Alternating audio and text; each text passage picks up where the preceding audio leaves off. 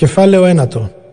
Ο Ιησούς κάλεσε τους δώδεκα μαθητές και τους έδωσε εξουσία πάνω σε όλα τα δαιμόνια, καθώς και δύναμη να θεραπεύουν ασθένειες. Μετά τους έστειλε να κηρύττουν τη Βασιλεία του Θεού και να γιατρεύουν τους αρρώστους. «Μην παίρνετε τίποτα μαζί σας για το δρόμο», τους είπε, «ούτε ραβδί, ούτε σακίδιο, ούτε φαγητό, ούτε χρήματα, ούτε διπλά ρούχα. Σε όποιο σπίτι μπαίνετε, εκεί να μένετε και από εκεί να βγαίνετε.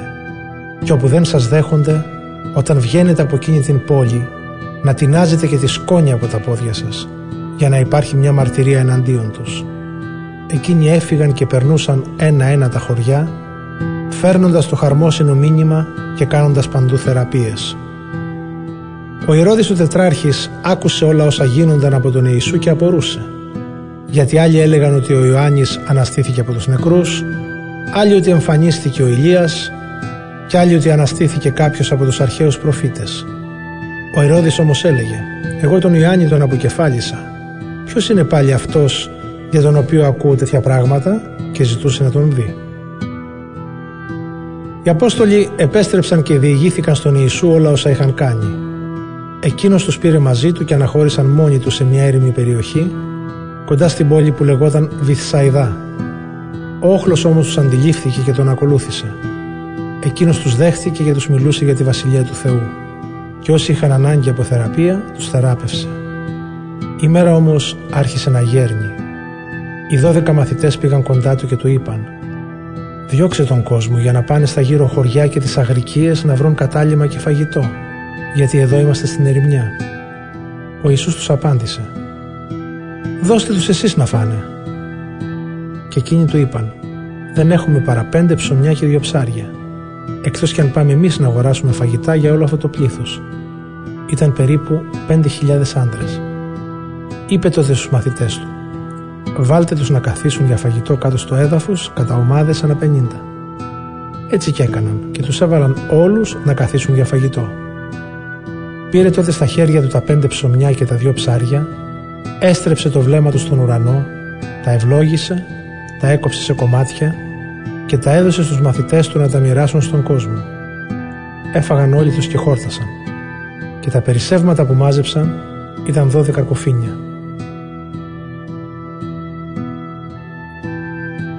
Κάποτε που ο Ιησούς προσευχόταν μόνος του, ήρθαν κοντά του οι μαθητές και εκείνος τους ρώτησε: «Ποιος λέει ο κόσμος ότι είμαι?» «Άλλοι λένε ότι είσαι ο Ιωάννης ο Βαπτιστής», του απάντησαν. «Άλλοι ο Ηλίας, κι άλλοι κάποιος από τους αρχαίους προφήτες που αναστήθηκε». Εκείνος τότε τους είπε: «Και εσείς ποιος λέτε ότι είμαι?» Ο Πέτρος απάντησε: «Είσαι ο Μεσσίας που έστειλε ο Θεός». Ο Ιησούς τότε τους έδωσε αυστηρή διαταγή να μην το πούν αυτό σε κανένα. «Ο Υιός του ανθρώπου», τους είπε, «πρέπει να πάθει πολλά, να αποδοκιμαστεί από τους πρεσβυτέρους, τους αρχιερείς και τους γραμματείς, να θανατωθεί και την τρίτη μέρα να αναστηθεί». Ο Ιησούς έλεγε σ' όλους: «Όποιος θέλει να με ακολουθήσει, ας απαρνηθεί τον εαυτό του και ας σηκώνει κάθε μέρα το σταυρό του και ας με ακολουθεί. Γιατί όποιος θέλει να σώσει τη ζωή του θα τη χάσει. Όποιος όμως χάσει τη ζωή του εξαιτίας μου, αυτός θα τη σώσει. Τι ωφελείται ο άνθρωπος άμα κερδίσει όλον τον κόσμο, χάσει όμως τον εαυτό του ή καταστραφεί?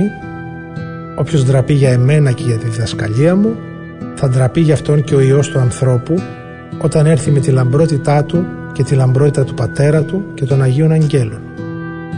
Σας βεβαιώνω πως υπάρχουν μερικοί ανάμεσα σε αυτούς που βρίσκονται εδώ, οι οποίοι δεν θα γευτούν το θάνατο πριν δουν τη Βασιλεία του Θεού».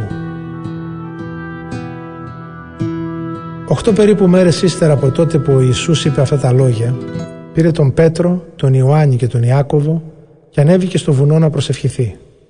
Την ώρα που προσευχόταν, η όψη του προσώπου του έγινε διαφορετική και τα ρούχα του άσπρα και αστραφτερά. Ξαφνικά δύο άντρες άρχισαν να μιλούν μαζί του. Ήταν ο Μωυσής και ο Ηλίας, οι οποίοι παρουσιάστηκαν με λαμπρότητα και μιλούσαν για το θάνατό τους στην Ιερουσαλήμ, με τον οποίο θα εκπλήρωνε την αποστολή του. Ο Πέτρος και οι σύντροφοί του είχαν πέσει σε ύπνο βαρύ. Όταν ξύπνησαν, είδαν τη λαμπρότητά του και τους δύο άντρες που στέκονταν δίπλα του. Την ώρα που αυτοί αποχωρίζονταν από τον Ιησού, ο Πέτρος του είπε: «Διδάσκαλε, ωραία είναι να μείνουμε εδώ, να φτιάξουμε τρεις σκηνές, μία για σένα, μία για τον Μωυσή και μία για τον Ηλία». Δεν ήξερε τι έλεγε. Ενώ τα έλεγε αυτά, ήρθε ένα σύννεφο και το σκέπασε. Οι μαθητές, καθώς βρέθηκαν μέσα στο σύννεφο, φοβήθηκαν. Μέσα από το σύννεφο ακούστηκε μια φωνή που έλεγε: «Αυτός είναι ο Υιός μου αγαπητός, αυτόν να ακούτε». Αφού ακούστηκε η φωνή αυτή, βρέθηκε ο Ιησούς μόνος. Αυτοί δεν μίλησαν καθόλου και τις ημέρες εκείνες δεν είπαν σε κανέναν τίποτα για αυτά που είδαν.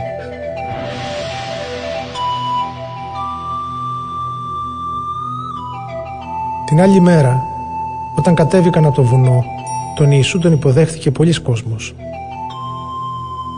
Και τότε φώναξε ένας μέσα από το πλήθος: «Διδάσκαλε, σε παρακαλώ, ρίξε μια ματιά στο γιο μου, το μονάκριβο παιδί μου». Τον πιάνει δαιμόνιο και ξαφνικά φωνάζει. Τον κάνει να σπαράζει και να φρίζει. Τον εξαντλεί και δύσκολα βγαίνει από αυτόν. «Παρακάλεσα τους μαθητές σου να διώξουν το δαιμόνιο, αλλά δεν τα κατάφερα». Ο Ιησούς απάντησε: «Γενιά άπιστη και διαστραμμένη, ως πότε θα είμαι μαζί σας και θα σας ανέχομαι? Φέρε μου εδώ το γιο σου». Καθώς πήγαινε κοντά του, το δαιμόνιο έριξε κάτω το παιδί και το έκανε να σπαράζει. Ο Ιησούς επιτίμησε το δαιμονικό πνεύμα, γιάτρεψε το παιδί και το παρέδωσε στον πατέρα του. Όλοι τότε έμειναν κατάπληκτοι από το μεγαλείο του Θεού. Ενώ όλοι θαύμαζαν για αυτά που είχε κάνει ο Ιησούς, είπε στους μαθητές του: «Ακούστε καλά τα λόγια αυτά. Ο Υιός του ανθρώπου θα παραδοθεί σε χέρια ανθρώπων».